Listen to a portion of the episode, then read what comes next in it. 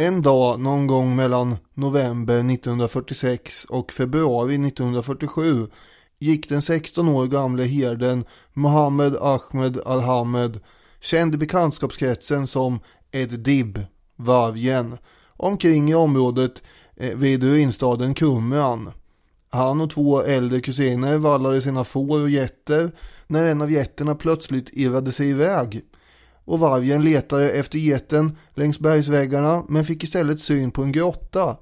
Av nyfikenhet tittade han in i grottan men den var helt svart. Så han tog en sten och kastade in den varpå han hörde ett krasande ljud.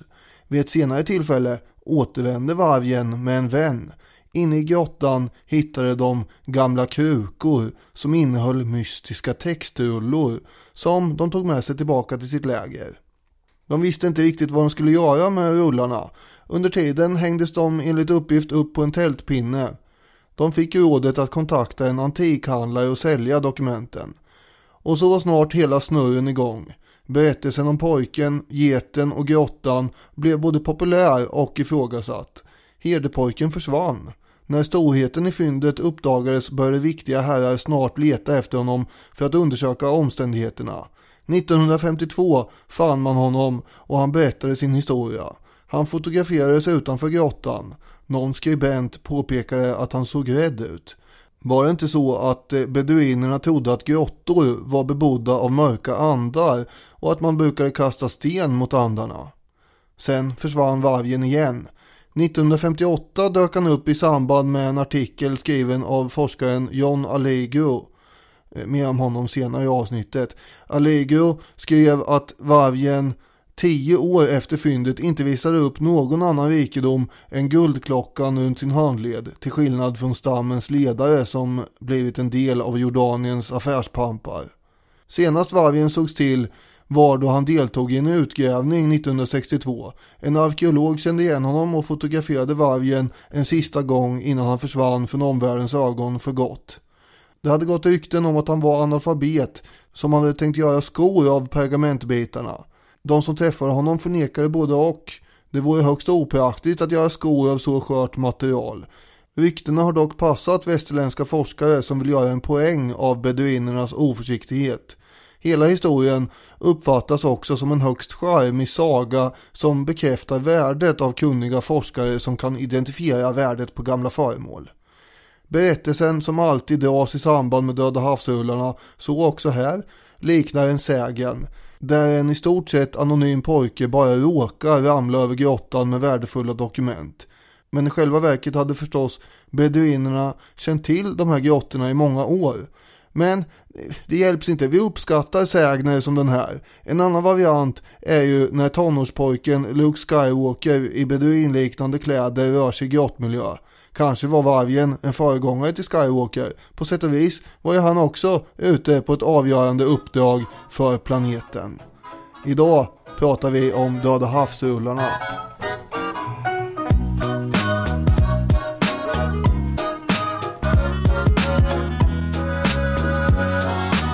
varmt välkomna till ett förhoppningsvis nästan helt säkert rafflande avsnitt av Historiepodden. Ja. Hej Daniel. Hej Robin. Det är väl ändå en jämförelse den här beduinpojken och Luke Skywalker som haltar. För själva grejen med Luke Skywalker är väl som med Harry Potter och alla andra att han i själva verket är undangömd på den där ökenplaneten för att hittas och sen blir den mest avgörande personen i en stor kamp mellan godhet och ondska medan den här beduinpojken ska hitta ett föremål och sen stuvas undan. Mm. Det är klart att det kanske haltar, men eh, jag kunde inte låta bli. Nej, det finns ju paralleller, den där ökenplaneten och Döda havskusten ser mycket snarlik ut, det får man säga. De där berättelserna är ju precis som du säger och som Håkan Bengtsson skriver i eh, boken Döda havsrullarna Den har tagit mytologiska proportioner mm. Och de har också kommit fram mycket i senare intervjuer när olika journalister har stuckit en mikrofon under olika beduiners mun och säger Berätta om ditt storslagna fynd och så spinner det vidare från det sättet. Ja. Den här beduinstammen, Ta Amire-stammen den ska ha varit känd för att hitta hitta och sälja arkeologiska fynd i öknen också. Så det är inte ens säkert att det var en bortsprungen get, utan det kan ha varit eh, ett mycket medvetet sökande efter saker som man kan tjäna lite snabba stålar på. Ja, men det är ofta sådana här berättelser blir förvandlas till att vara mer oskyldiga eller vad man ska säga, mer slumpbetonade. Verkligen. Det bara händer liksom. Jag hade inte tänkt på det där som du förde på tal också, hur, eh, hur tydligt eh, berättelsen förstärker akademikerns roll. Hade beduinpojken fått göra som han ville skulle Döda havsrullarna ha blivit nya remmar till ett par sandaler. Ja, eh, det, det, var inte heller sant då som sagt. Nej, ja nu är vi mitt i det här. Ja, nu har vi nästan börjat här, eh, så då kan vi väl ta och börja från början kanske.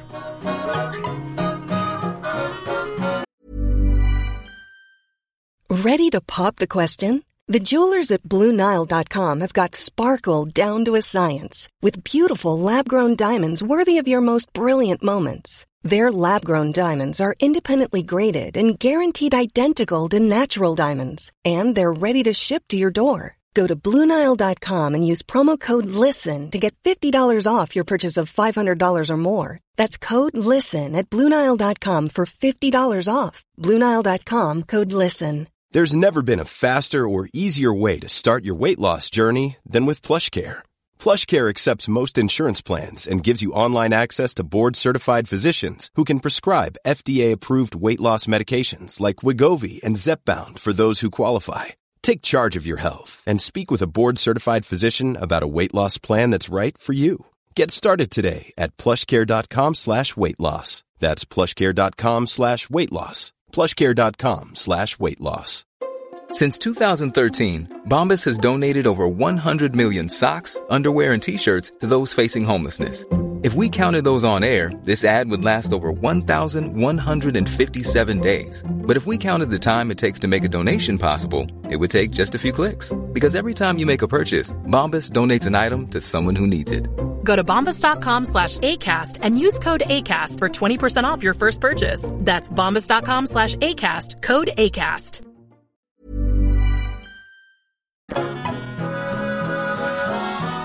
Det är väl lämpligt att börja då med vad de här rullarna egentligen är för någonting kort då. Det är alltså en stor mängd antika dokument och framförallt är det fragment, delar alltså med texter som eh, framförallt eh, är skrivna på hebreiska och arameiska men också en del på grekiska. Och mm. de här hittades då i totalt 11 grottor vid Döda havets eh, nordvästra strand mellan 1947 och 1956. Och totalt finns det mer än 25 000 fragment från olika pergament.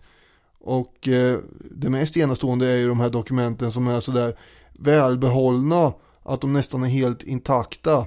Så är det, det är otroligt.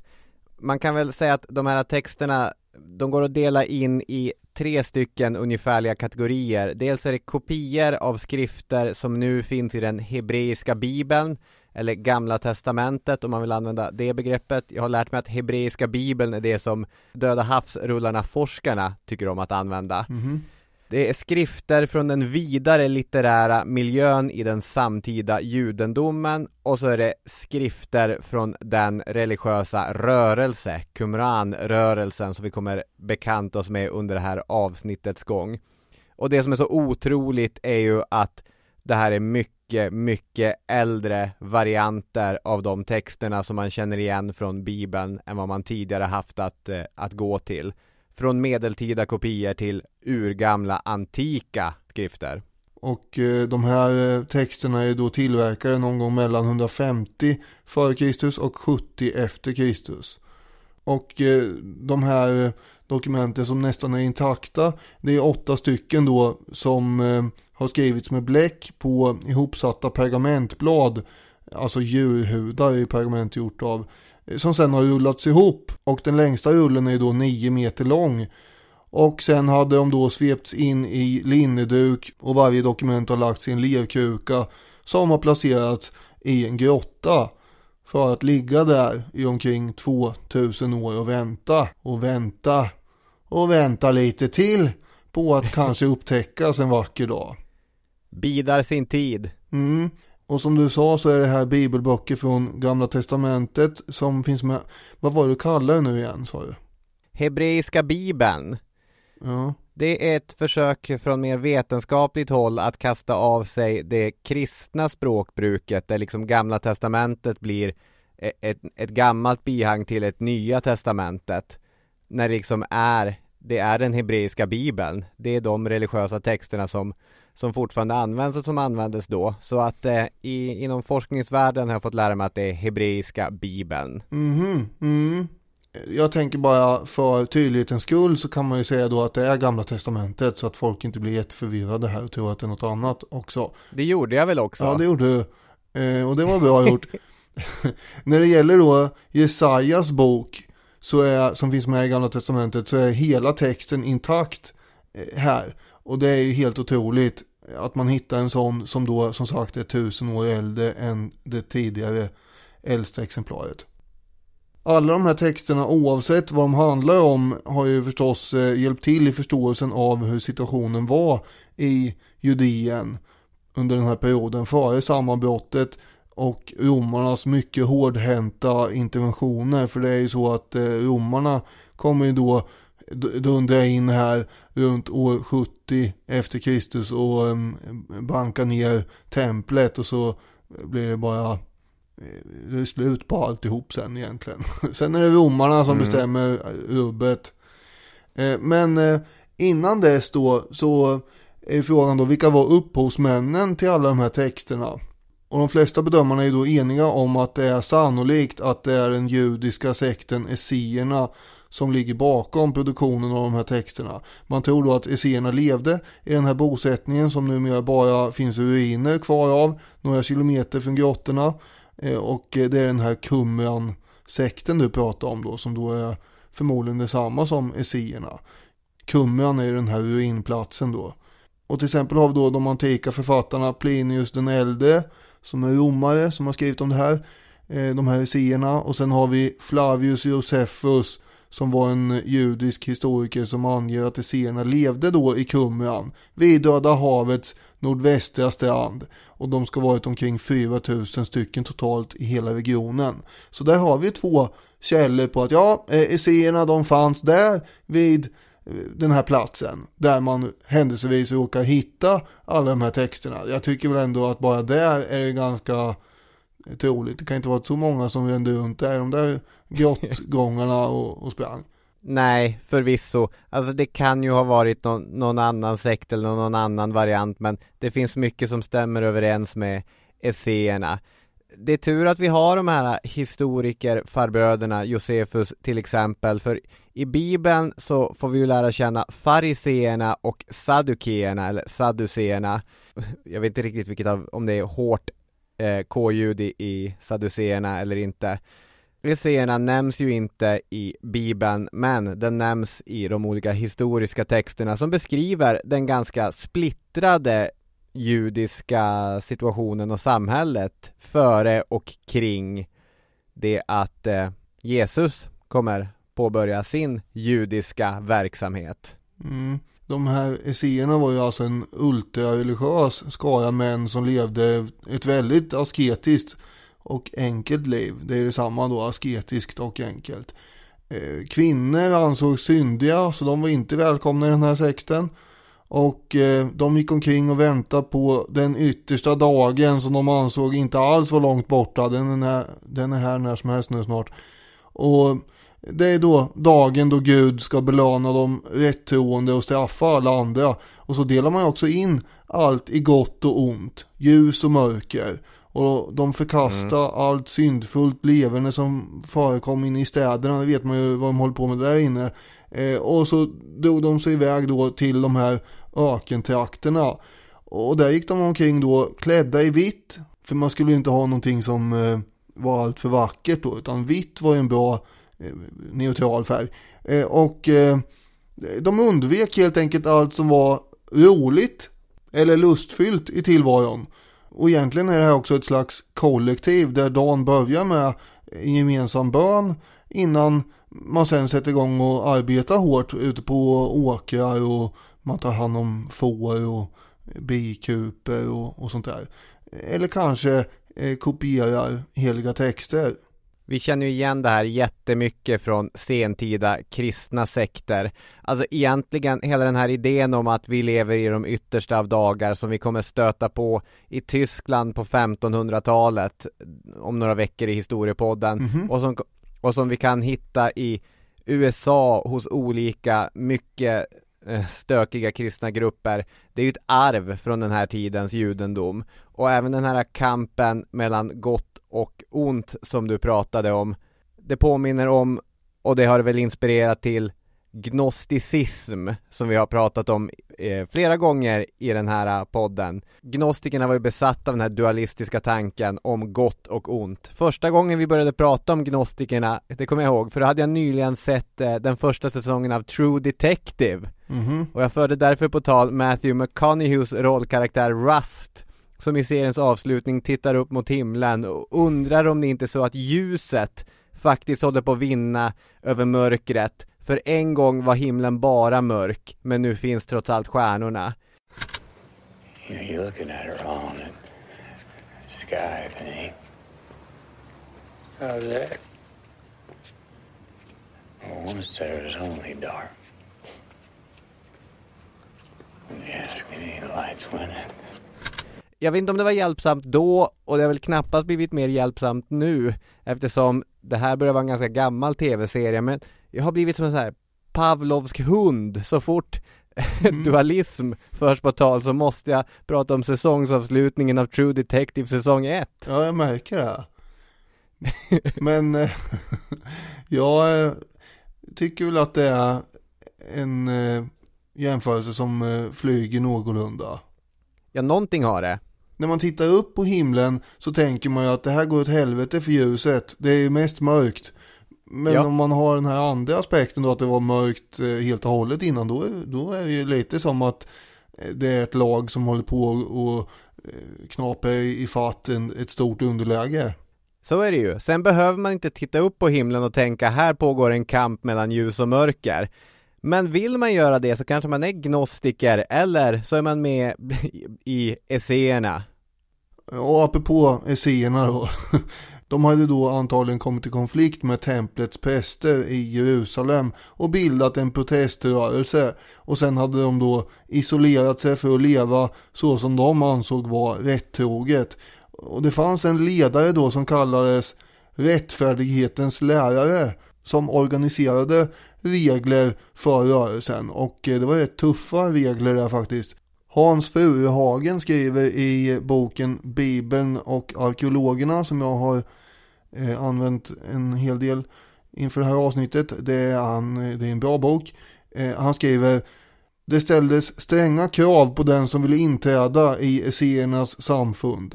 Endast män över 18 år fick tillträde och då endast efter en treårig prövotid. Reglerna föreskrev rituell renhet och celibat, ovillkorlig lydnad och vördnad för de äldre.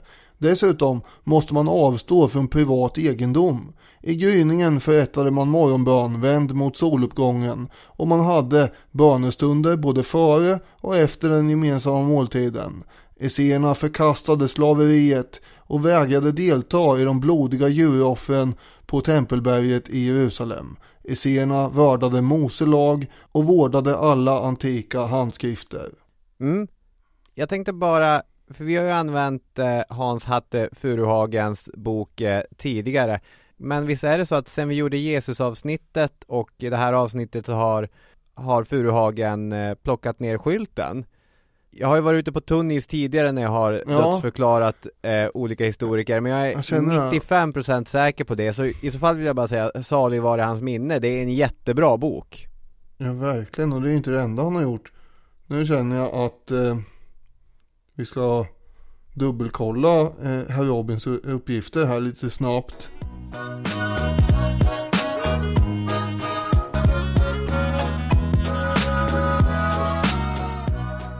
Ja, det verkar som han eh, lämnade in i januari i år.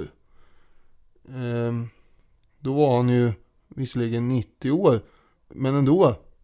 Då tycker jag att vi tillägnar det här avsnittet till Hatte. Ja det tycker jag med att vi gör, även om det inte var tänkt så från början så eh, det här gör vi för, eh, för eh, Hatte Furuhagen här.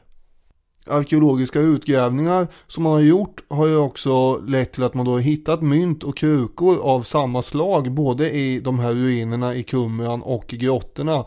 Vilket då stärker tanken att texterna skapades av esséerna, eller åtminstone av de som bodde i Qumran, vilket sannolikt var esséerna.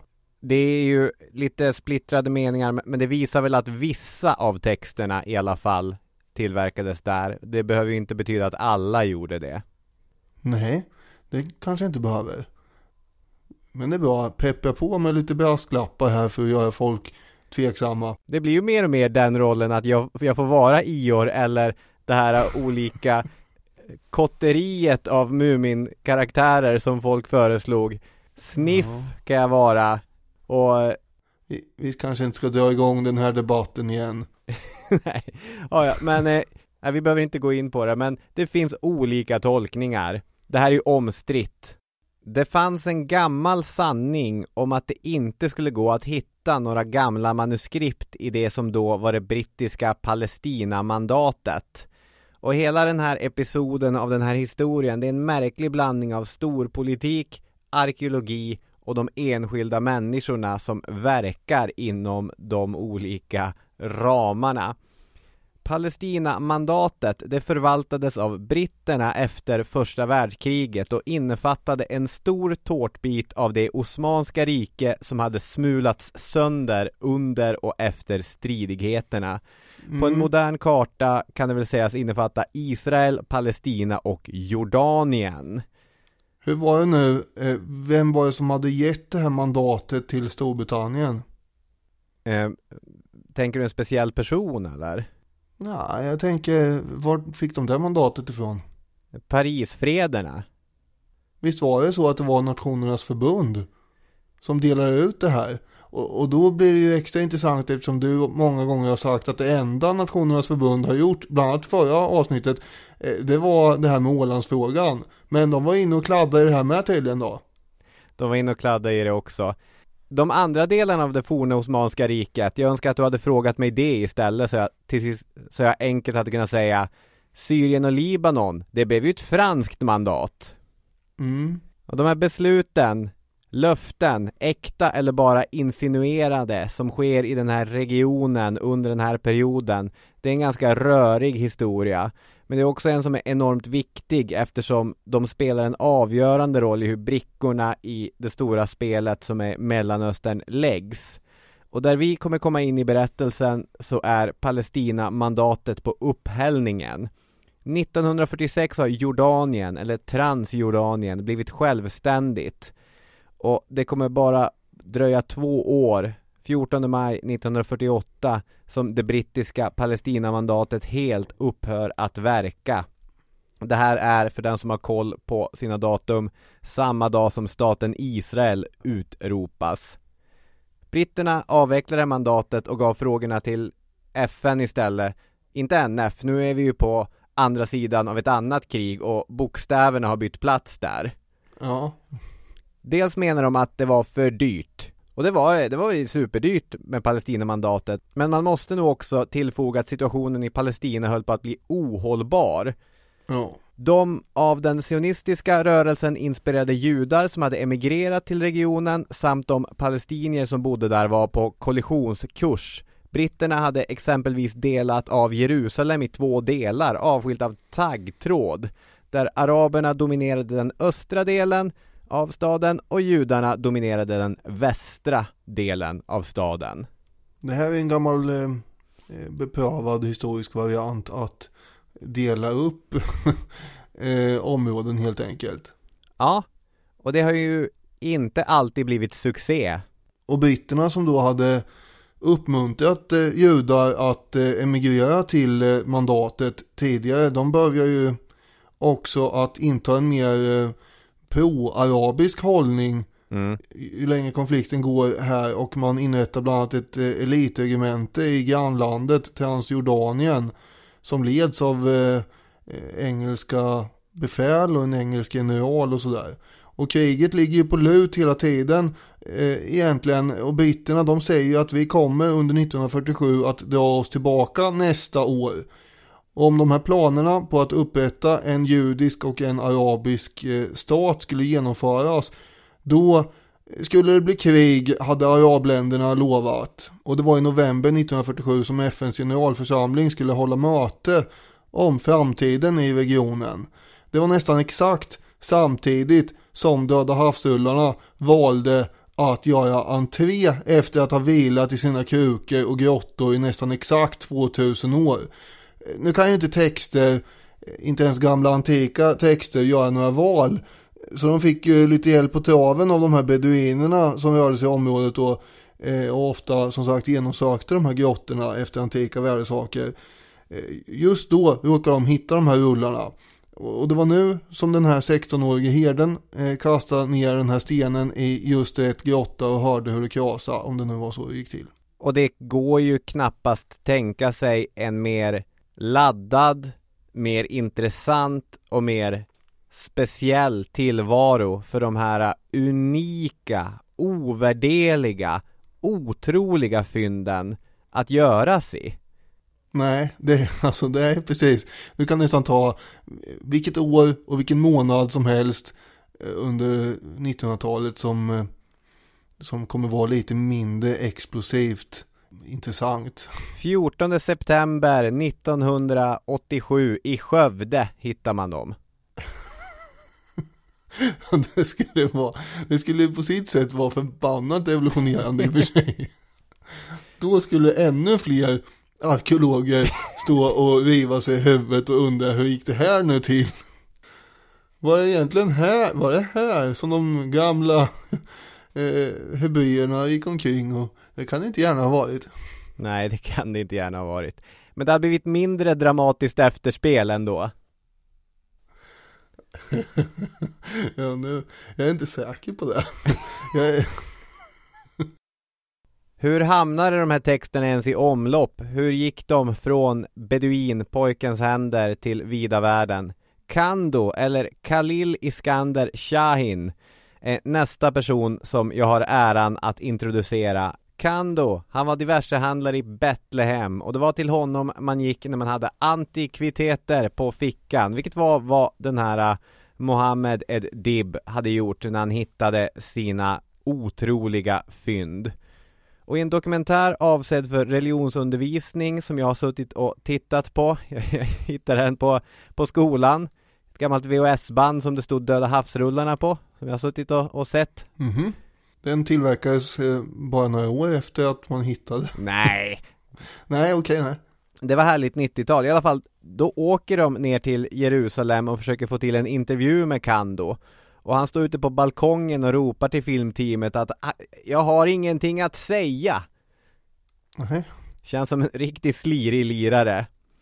Och det kan då som är mellanhand när ledaren för den syrisk-ortodoxa kyrkan i Jerusalem, den så kallade metropoliten, köper fyra av de här rullarna. Jesaja-rullen, gemenskapsregeln, utläggning av Habachuk och Genesis apokryfen. Hur mycket betalar han för allt detta? 24 palestinska pund. En tussing omvandlat till kronor och till 2021. Det är ett bra deal för Metropoliten. Men som sagt, de är inte daterade. Ingen vet egentligen vad det här är för texter, hur gamla de är, vad de har för värde. Men nu, nu är de i omlopp. Metropoliten har köpt lite rullar. Mm. Eh, och den här antikhandlaren Kando han eh, kommer också ha kontakt med en eh, kollega i branschen som är kristen armenier. Som eh, eh, då tycker att det här var ju intressanta texter men jag vet inte riktigt vad det kan vara för något. Så han vänder sig då till sin kompis som heter Eliasar Suknik. Professor i arkeologi vid Hebreiska universitetet. Han är alltså jude. Sukenik, han skulle då få möjlighet att se de här dokumenten för att avgöra om de var äkta och se hur gamla de kunde vara. Och problemet var att han inte hade något pass för att ta sig in i östra Jerusalem då. Således fick han och den här kristna armenien som hade fått låna dokumenten av Kando stå på varsin sida om den här taggtråden. Och så fick då Sukenik inspektera pergamentbladen så gott han kunde. Och det här var den 26 november 1947. Och om ett par dagar så skulle då FNs generalförsamling alltså avgöra framtiden för området. Eh, och det kunde ju mycket väl leda till krig där och då skulle gränserna bli helt omöjliga att passera med eller utan pass. Så nu var det lite bråttom här. Och Suckenik han kände igen de här tecknen från gamla gravar och sådär men han ville gärna få se mer så han fixade fram ett pass och eh, han fick det nästa dag och så kunde han då inspektera de här dokumenten och inse att det här handlar ju eh, om antika och hebreiska texter. Och det kanske är faktiskt så att det här är den äldsta hebreiska text jag någonsin har sett. Och, och nu tänker han att han måste köpa hela rasket. Vi ska ju säga att det här är alltså samtidigt som den överhängande frågan om vad som ska ske med regionen, som du var inne på tidigare, ligger uppe för beslut i FN och det är enormt oroliga tider i Jerusalem.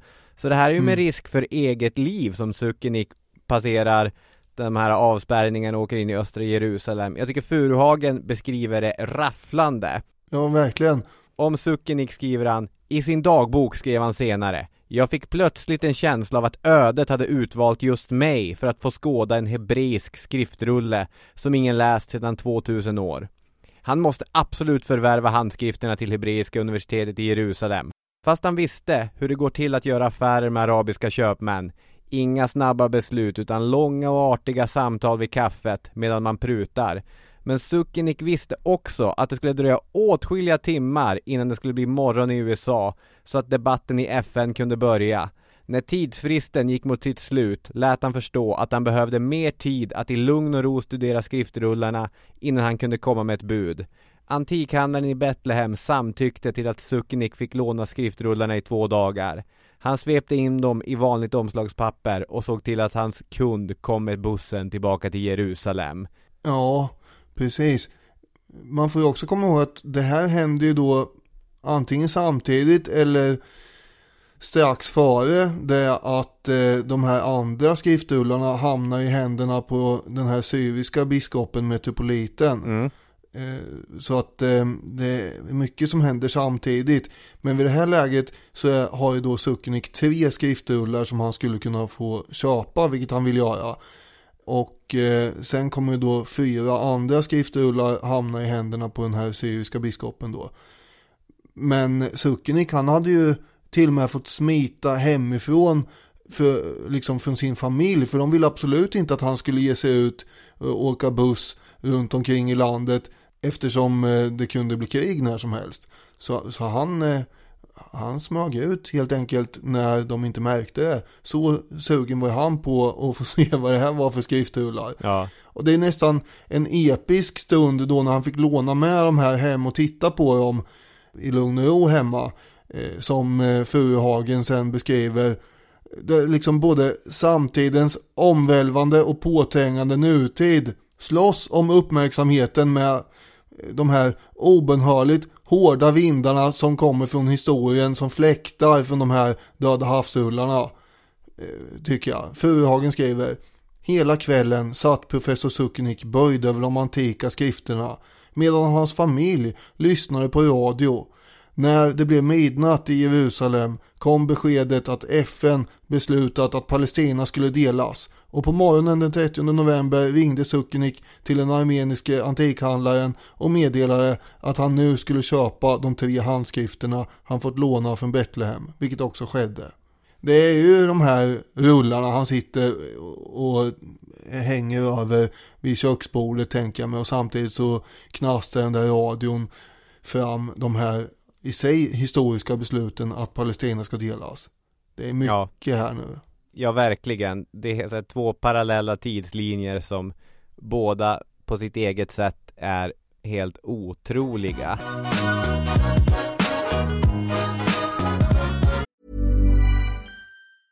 You should celebrate yourself every day, but some days you should celebrate with jewelry. Whether you want to commemorate an unforgettable moment or just bring some added sparkle to your collection. Blue Nile can offer you expert guidance and a wide assortment of jewelry of the highest quality at the best price. Go to BlueNile.com today and experience the ease and convenience of shopping Blue Nile, the original online jeweler since 1999. That's BlueNile.com. BlueNile.com. I'm Sandra, and I'm just the professional your small business was looking for. But you didn't hire me because you didn't use LinkedIn jobs. LinkedIn has professionals you can't find anywhere else, including those who aren't actively looking for a new job but might be open to the perfect role, like me.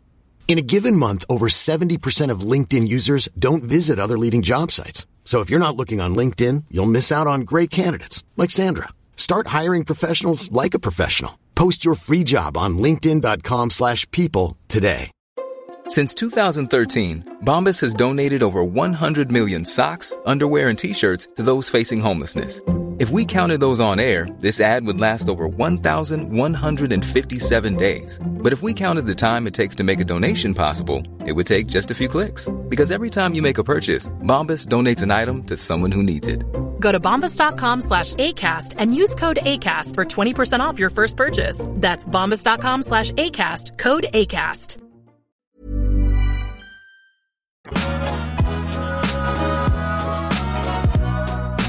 Det är lite oklart för mig hur den här tidslinjen med de tre rullarna som nu Sukenik, eller egentligen hans universitet har, och de här fyra rullarna som Metropoliten har, vad som sker i vilken ordning. Och när jag har läst eh, Furuhagens bok och när jag har läst eh, Håkan Bengtssons kapitel i boken Döda havsrullarna så jag får inte riktigt det där att gå ihop. Daniel kanske kan hjälpa mig allt eftersom. Men eh, Metropoliten hade jobbat mycket eller lite med att få de här rullarna som han hade köpt identifierade. Bengtsson skriver till exempel att han låtit en forskningsassistent vid amerikanska arkeologiska skolan i Jerusalem fota av rullarna. Ja, det, det är ju John Tuiver heter han.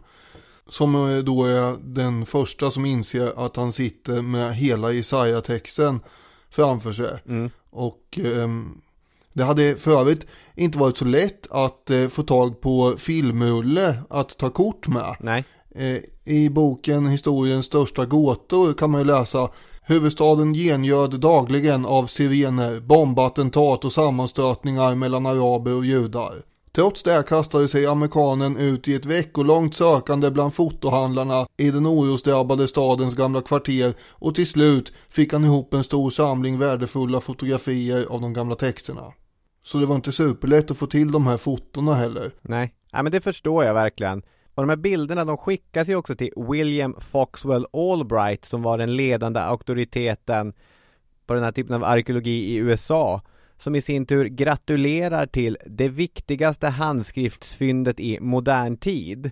Men samtidigt så framgår det lite grann som att Metropoliten inte alls visste vad det var för någonting han satt på. Att det istället var nyheterna om Sukkiniks förvärv, att när det blev känt så gick Metropoliten och plockade ner sina dokument från hyllan och då låter han Sukkinik låna de fyra rullarna. Att jag har ju också lite grejer. Då är vi i februari 1948 och, och båda parter är mycket, mycket intresserade av att få till en försäljning. Metropoliten vill kränga det han har, Sukinik vill ha sju stycken rullar av gamla hebreiska texter såklart. Den försäljningen kommer inte bli av.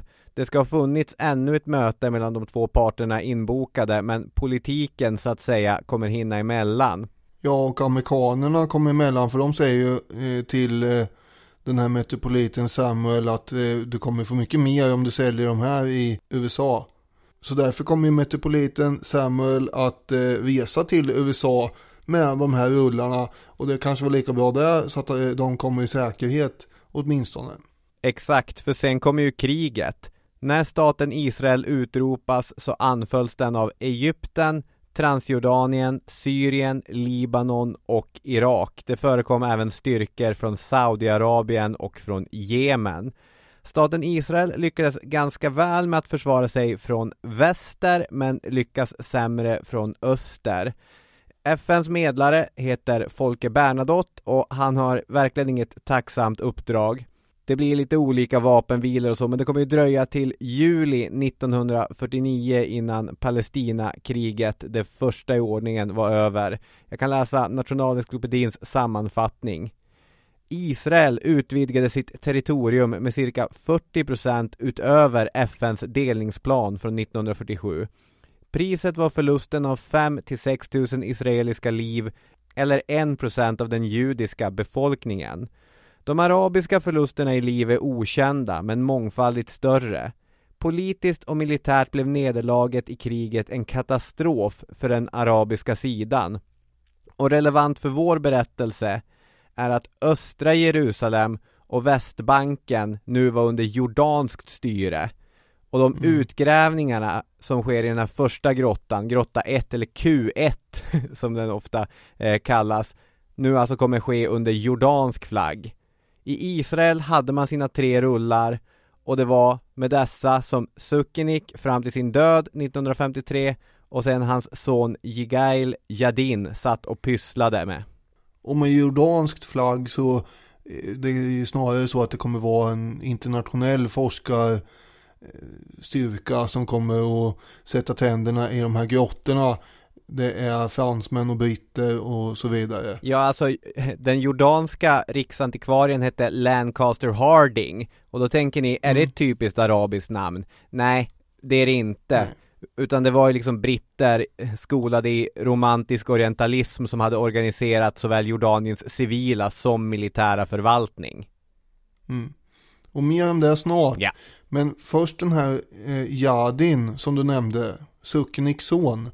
För professor Suknik kommer ju dö 1953 utan att ha fått se de här fyra rullarna som Metropoliten hade igen. Efter att han hade fått låna dem då. Och så hade Metropoliten försvunnit iväg till USA då. Eh, och sen hade åren gått. Eh, den här Jadin, han hade ju då varit eh, chef för israeliska arméns generalstab när kriget bröt ut och egentligen så är hans namn Jadin ett kodnamn då. Mm. Kan man säga. Så att eh, så var det med det. Men han hade ju också en arkeologisk eh, utbildning och eh, efter kriget så kommer han ju hoppa på den arkeologiska banan igen. Han var väl inspirerad av sin far förstås. 1954 så åker han då till USA och håller föreläsningar angående de här tre skriftrullarna som hans pappa tidigare hade köpt. Och i New York så eh, träffar han då tidigare nämnda eh, professor Albright som var då den amerikanska experten på allt som hade med biblisk arkeologi att göra. Och han viskar då lite grann till eh, Jadin att Metropoliten han, han har inte fått sina rullar sålda än minsann har jag hört. Eftersom han ville ju ha en halv miljon dollar för dem. Och det hade det tydligen varit svårt att hitta en köpare. Och den första juni så hör en bekant av sig till Jadin och eh, föreslår att han ska läsa annonssidan i The Wall Street Journal. Väldigt noga ska han läsa de annonserna. Och tar han upp ett prassligt ex där sitter ju en liten ruta. The Four Dead Sea Scrolls är rubriken. Biblical manuscripts dating back to at least 200 BC are for sale. This would be an ideal gift to an educational or religious institution by an individual or a group. Box F 206 The Wall Street Journal. Mm, det här får en att baxna lite grann. Det är ju som om eh, man skulle dyka in på Blocket och leta efter något och sen bara jaha, här har vi den heliga graal ute. Ungefär så. Och det jag gillar med den här annonsen är att han har kostat på sig, ja men han betalar väl per tecken. Ändå så har han kostat på sig att föreslå vad de här äh, ovärdeliga manuskripten kan användas till. Det är en perfekt gåva till en institution inom undervisning eller religion. Från en individ eller en grupp. Det är som en modern bostadsannons. Stadsnära paradis för friluftsentusiasten. Man måste skapa och sälja drömmar, tänker Metropoliten. Mm. Och Jadin vill förstås komma över de här rullarna av en massa skäl, inte minst personliga eftersom det var hans eh, pappas högsta önskan. Men eftersom han då anar att Metropoliten kanske inte kommer sälja till honom så skaffar han ju en bulvan och jagar snabbt fram diverse finansiärer och lyckas då till och med få ner priset till 250 000 dollar och så hamnar de mest kompletta skriftrullarna i Israel. Och mm. eh, de kommer att dechiffreras och fotograferas och eh, ställs ut på ett speciellt museum som öppnas för allmänheten då 1965. Just det.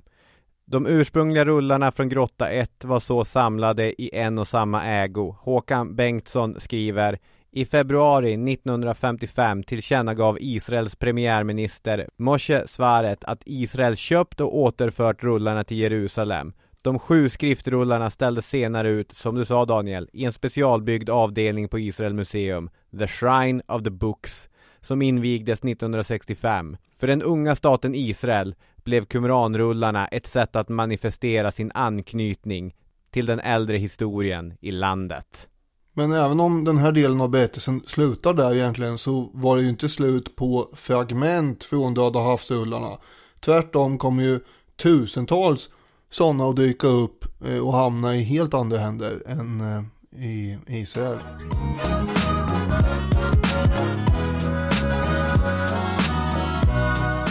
Ja, så är det ju. För det är ju inte bara berättelsen om den här första grottan och de sju rullarna, det är ju betydligt mer klurigt och krokigt än så. För liksom beskedet om det höga värdet i både akademisk och monetär mening som fanns kring de här rullarna, det göd ju som ett startskott. Pang! Låter det i eh, Döda havets kustregioner och då är det flera som börjar springa samtidigt. Vilka är det som börjar springa? Dels har vi ju det här Jordanien som efter kriget 48-49 sitter och basar över nordvästra Döda havskusten och inte minst de britter som sitter och basar över de olika institutionerna i Jordanien. Vi nämnde Lancaster Harding, under honom så fanns Roland Devaux, en dominikanfader som chefade för den franska arkeologiska skolan École Biblique i östra Jerusalem. Ja, det är många namn här men eh, Roland Devaux kan vi ju lägga på minnet lite extra för det är han som kommer att vara boss över allt det här då. Ja, Devaux är ju en total nyckelspelare i det här och också en intressant figur och det är ju han och Harding då som är hans chef som bestämde över det i internationell forskarmening monopol på den här unika regionen som de hade från 1949. Mm. Och de här fynden som arkeologerna gör under Devaux de kommer hamna på The Palestine Museum i östra Jerusalem. Så nu har vi liksom det ena museet i västra Jerusalem som är då israeliskt och så har vi det här brittiska, jordanska, vad vi ska säga, museet i östra Jerusalem. Men som jag sa så var det flera som började springa när startskottet göd. För vi har också alla regionens beduiner som nu är ute och letar efter manuskript. Och det är även fortsatt beduinerna som kommer lyckas bäst med att hitta sådana. Av två anledningar egentligen. Dels har de lokalkännedom, men det är också arbetstider. Arkeologerna arbetade i avgränsade perioder, projekt om man ska använda ett anakronistiskt ord. Beduinerna kunde vara ute och leta hela, hela tiden.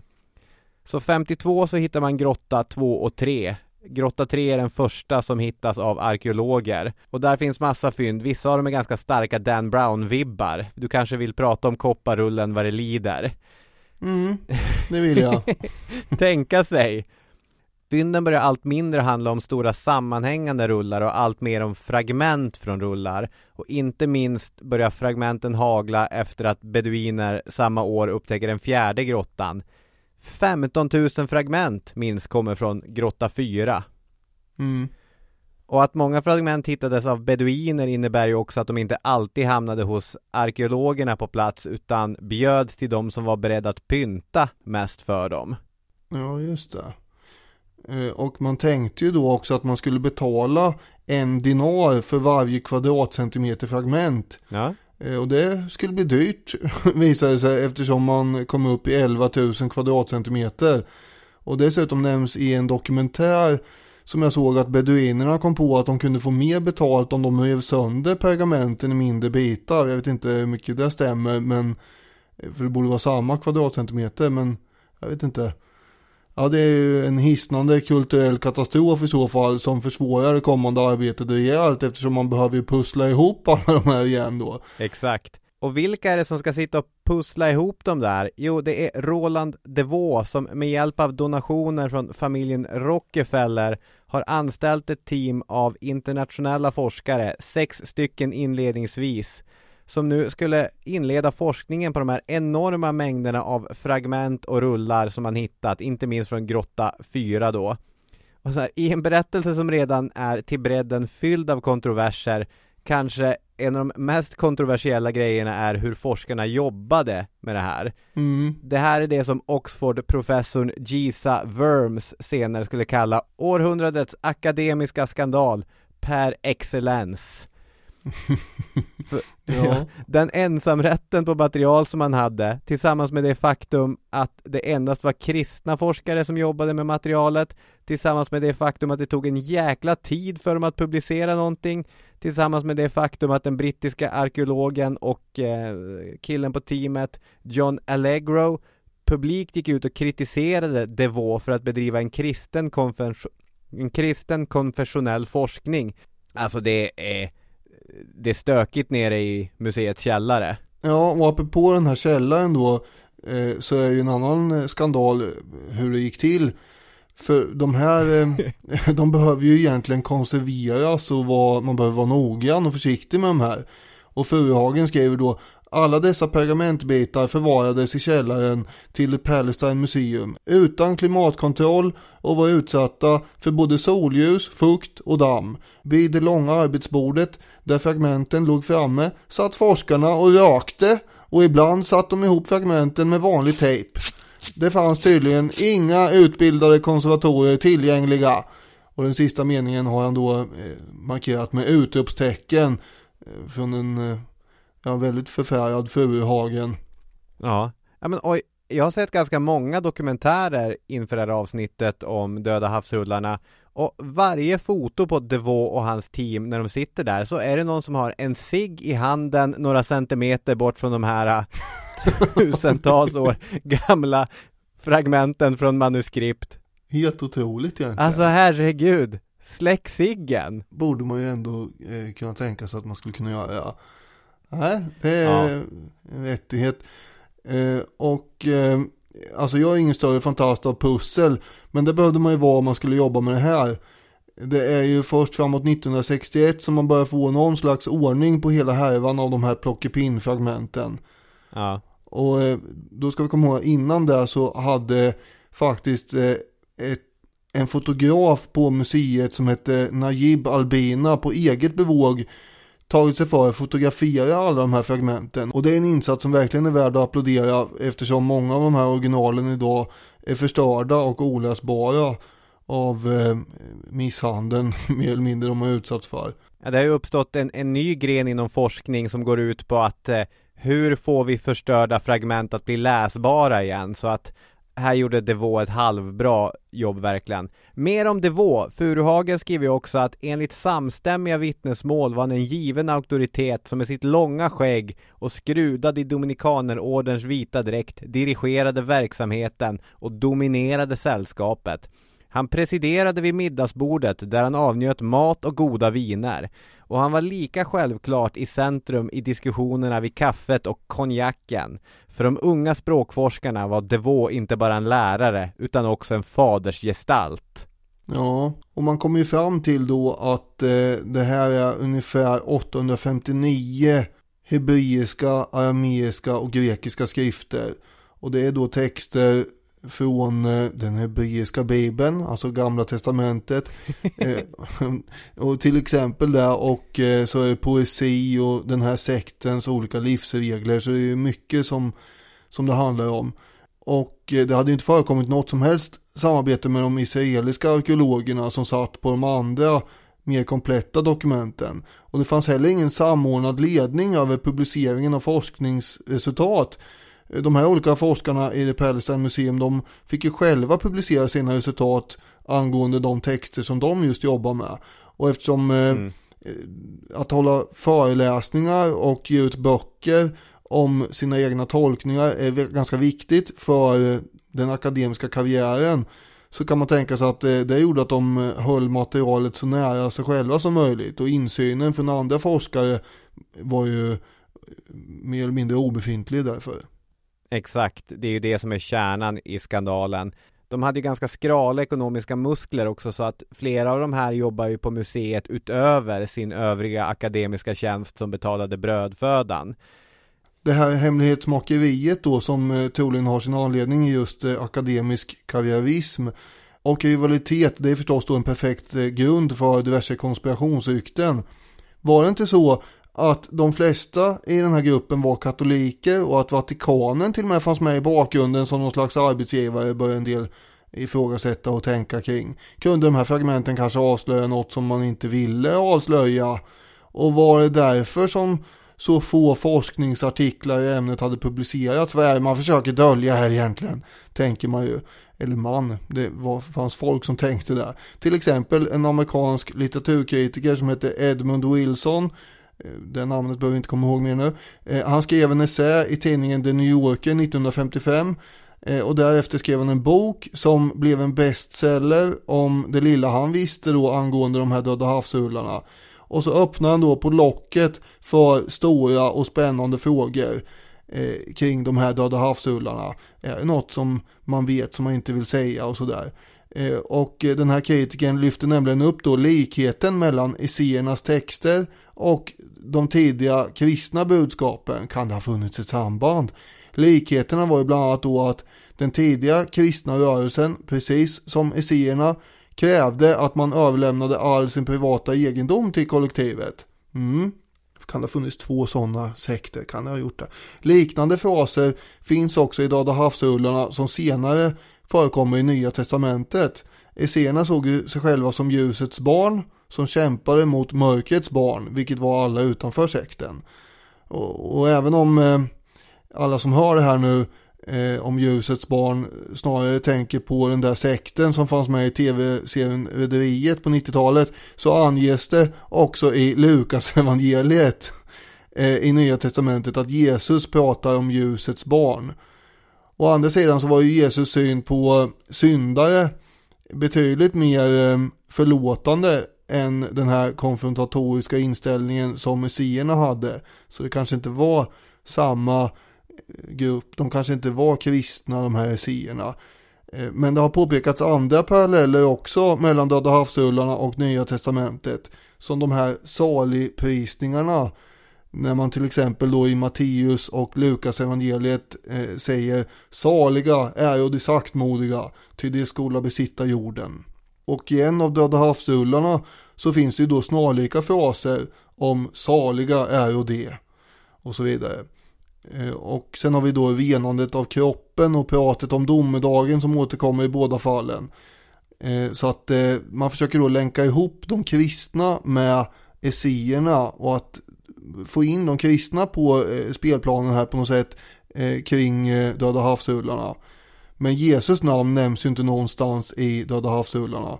Och sannolikt är det därför att Esséerna var en helt annan judisk rörelse än den Jesus sen ledde. Professor James van der Kam, han sammanfattar egentligen det hela bäst när han säger att det inte är så märkligt att den tidiga kristna rörelsen, som förstås också var judar, var inspirerade av samma idétradition och hade ett liknande språkbruk som fanns bland många i den judiska befolkningen på den här perioden överhuvudtaget. Och då kan vi höra på ett klipp där han säger det här egentligen. I think that's a helpful way of viewing the early church. They, they were a Jewish group. It changed later on, of course. But because they were Jewish, they knew these sorts of traditions. They, they knew the similar language and used it as they attempted to express their own theology. Men de här likheterna räckte ju då för att Döda havsrullarna skulle bli glödheta i media. Och eh, saken blir ju ännu större av att en av eh, forskarlagets medlemmar John Allegro som hade varit med sedan 1953 kommer att blanda sig i här nu. Du nämnde honom innan. Ja, exakt. Alltså Allegro var ju mycket det svarta fåret i eh, den här gruppen. Dels var han ju först ut med att faktiskt publicera och han slet sig i håret över Devos styrning och över saktfärdigheten hos de andra eh, medlemmarna. Men jag tycker att Devos är ett väldigt bra exempel på det konspiratoriska tänkandet och på eh, jag vet inte, på ilskan kanske. Han spelade 1957 in ett BBC-program mm -hmm. där han pratade om de fynden som han tyckte var intressant att prata om och det som Allegro den gången ville prata om det var likheterna mellan Jesus och den här rättfärdighetens lärare som du nämnde i eh, din genomgång av essäerna. Han trodde också, vilket vissa texter på den tiden indikerade, det är avfärdat nu, men han trodde också att rättfärdighetens lärare blev korsfäst. Vilket såklart är en detalj som var mycket intressant. Det skulle ha hänt då hundra år före Kristus enligt eh, Allegro. Ja, exakt. Hmm. Men det här datumet då Allegros BBC-film skulle sändas, det bara försenades och försenades, vilket Allegro var övertygad om berodde på att Vatikanen använde samtliga sina maktmedel för att hålla tillbaka hans film. Mm. Och när den till sist flera år försenad sändes så sändes den ut mitt på natten då ingen skulle se den. Så att antingen har Allegro någonting i sin eh, misstänksamhet eller så hade han bara spelat in en tråkig film som BBC tvingades gömma undan. Ja, ja vad han menar är ju alltså att eh, evangelisterna som sen skrev Nya Testamentet har ju skapat eh, myten om Jesus, säger han, utifrån den här eh, rättfärdighetens lärare som då blev korsfäst. Eh, och eh, det är ju lite uppseendeväckande då att eh, en judisk kung skulle ha använt en romersk straffteknik, det vill säga att korsfästa folk. För det var nämligen en judisk kung som skulle ha korsfäst den här rättfärdighetens lära då. Och det med, genom korsfästning då, jag tror inte riktigt på det. Nej men det är väl helt avfärdat idag ja. att uh, rättfärdighetens lärare blev korsfäst. Men då fanns det vissa indikationer på det. Om jag bara snabbt knyter ihop så här problemet med Devå och forskarteamet. Håkan Bengtsson sammanfattar det, tycker jag, på ett väldigt tydligt sätt. Det stod i mitten av 1950-talet klart att finansieringen inte skulle räcka för att slutföra arbetet inom rimlig tid. Roland Devaux blev snart upptagen av andra projekt och dog 1971 utan att ha publicerat speciellt mycket av vare sig sina egna texter eller det arkeologiska materialet. Det stod klart att det internationella teamet inte hade någon stark ledning eller organiserad plan för texternas utgivning.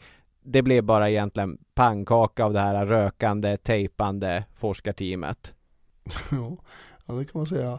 John Allegro kommer ju att eh, uteslutas då ur den här gruppen.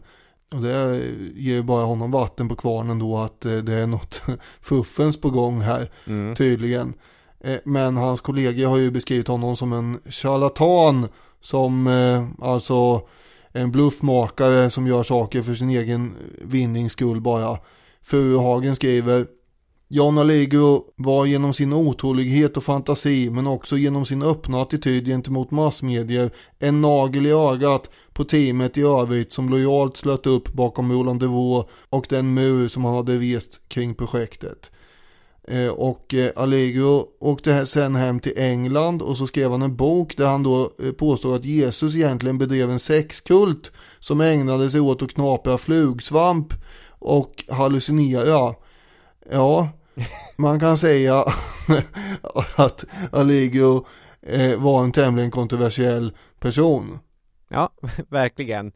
Men eh, det hela ledde i alla fall till att eh, det blev eh, kritik mot det här forskarteamets monopol på de här pergamentfragmenten. Och den här pannkakan som du beskrev att det hade blivit, den kommer då 1987 att lösas upp när man publicerar 1800 bilder som den här fotografen på 40-talet hade tagit på de här fragmenten.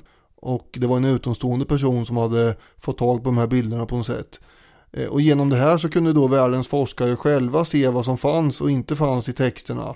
Och från 1989 så har också israeliska experter då tagit över materialet och eh, publiceringen av resultat har snabbats upp sedan dess. Mm, så är det ju. Och från det tidiga 90-talet och framåt så har även liksom svensk forskning påbörjats.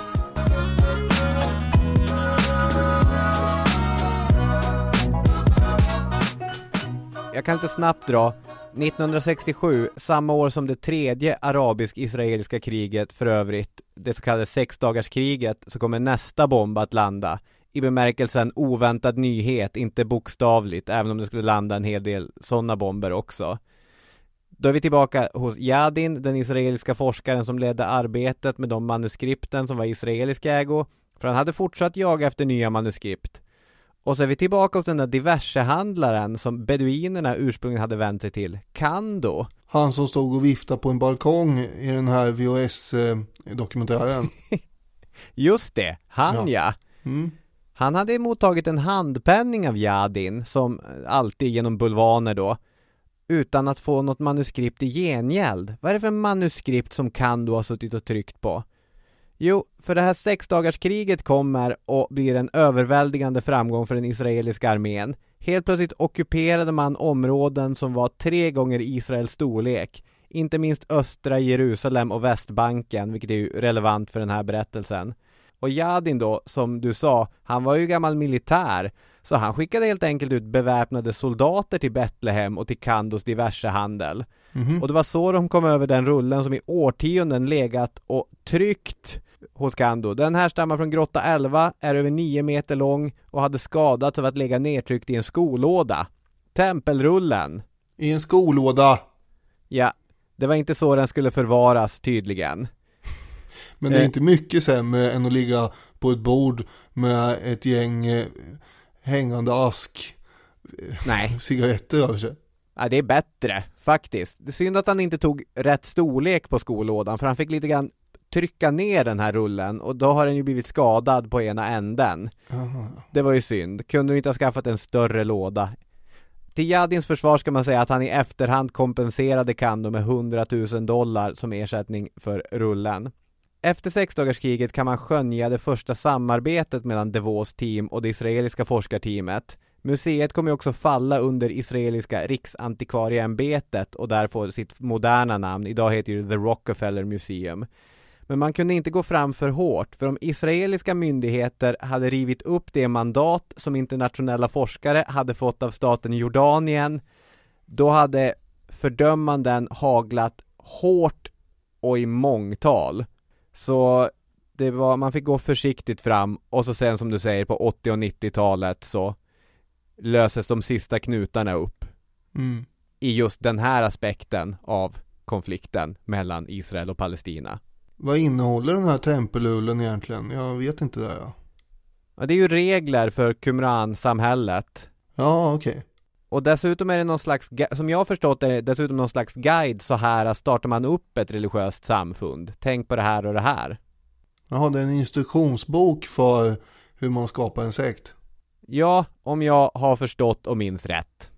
Två av rullarna som har hittats skiljer sig dock på flera sätt från de andra.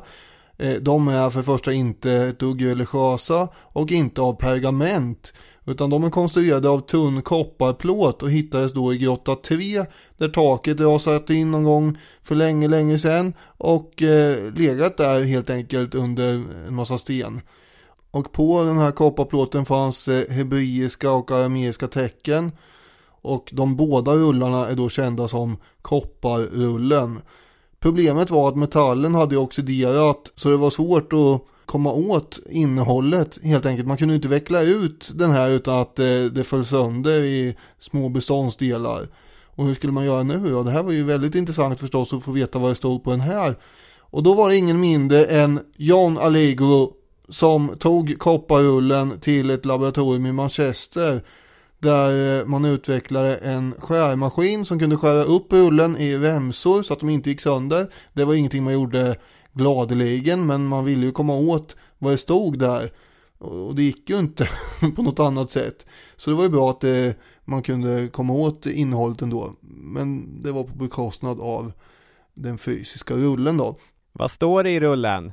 Ja, eh, kopparrullens innehåll skulle ju då kunna vara en perfekt utgångspunkt för en Indiana Jones-film eller kanske National Treasure med Nicolas Cage. Det är egentligen helt otroligt att det inte har gjorts någon sån där film. I och för sig finns det tydligen någon eh, okänd mini-tv-serie i ämnet från 2009 men det duger ju inte. Det måste ju till något bättre. För här har vi nämligen en eh, kopparulle som har legat gömd i en grotta hur länge som helst och som är en skattkarta. På olika platser anges hur mängder av guld och silver är nedgrävda och gömda på olika platser runt om i hela landet. Totalt i moderna mått så handlar det om 65 ton silver och 26 ton guld. Och problemet för sådana finns. Eh, det, det, är att då att översättningen, översättningen är ju så svår eh, att eh, det finns olika varianter av var det här är nedgrävt. Om det nu är nedgrävt. Bland annat har ju då förstås Allegro gjort en tolkning eh, av den här eh, översättningen och han har gett sig ut då i den här stekheta öknen för att leta reda på gamla eh, brunnar och underjordiska grottor och sådär där han tänker sig att eh, de här eh, tackorna och smyckena och religiösa föremålen av silver och guld finns. Och efter honom så är det många andra som har försökt också letat men misslyckats. Rullen anger ju då 64 olika kryptiska gömställen och det är då i diverse brunnar och grottor och så. Och eh, det har ju föreslagits att de här skatterna kommer från alla de här ägodelarna som medlemmarna i den eseiska sekten var tvungna att lämna ifrån sig när de skulle gå med. Men det finns ju andra varianter med som man har tänkt sig, nämligen att skatterna kommer från det judiska templet som fungerar som en slags nationalbank. Och eh, strax innan romarna då kom och förstörde templet år 70 efter Kristus så ska man i panik ha eh, skyfflat undan de här skatterna på en massa olika gömställen och sen knackat ihop den här eh, kopparrullen med beskrivning av var man har gömt det, tänker man sig. Ja.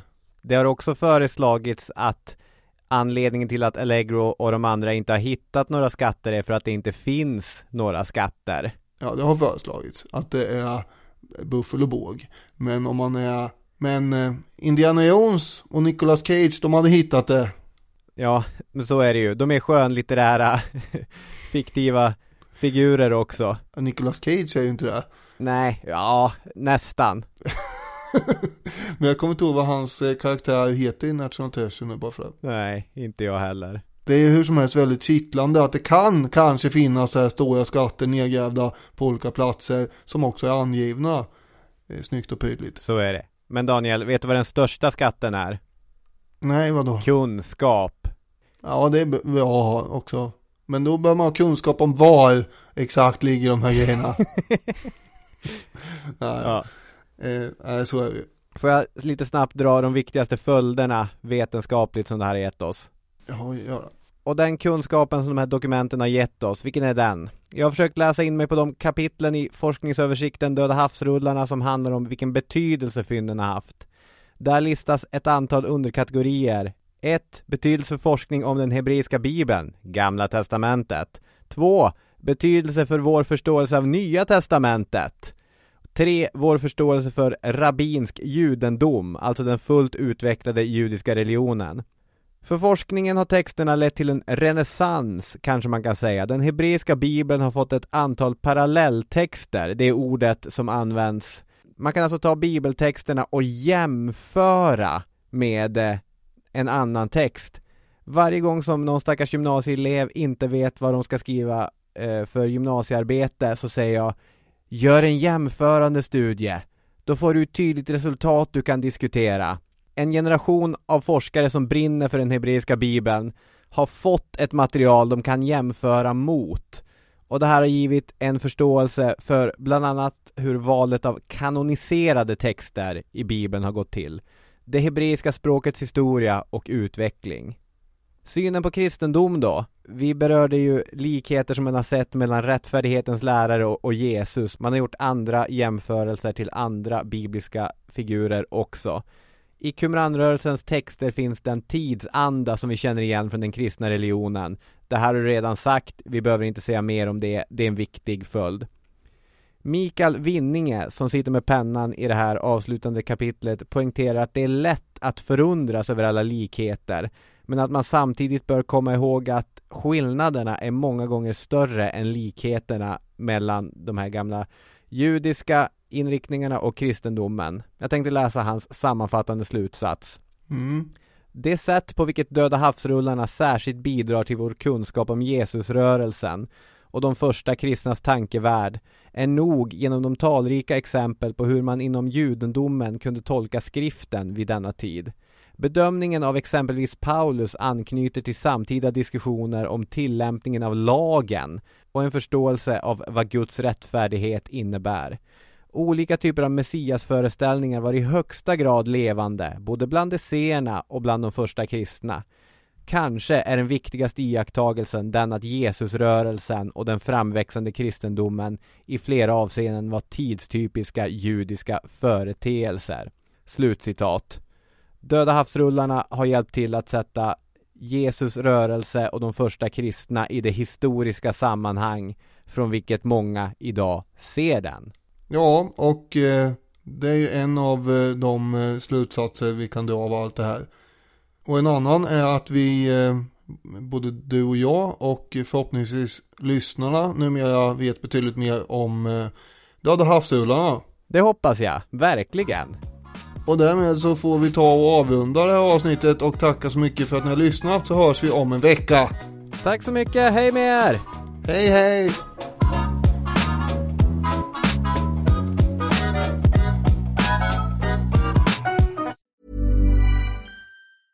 Even when we're on a budget, we still deserve nice things. Quince is a place to scoop up stunning high-end goods for 50 to 80% less than similar brands. They have buttery soft cashmere sweaters starting at $50, luxurious Italian leather bags, and so much more. Plus, Quince only works with factories that use safe, ethical, and responsible manufacturing. Get the high-end goods you'll love without the high price tag with Quince. Go to quince.com/style for free shipping and 365-day returns.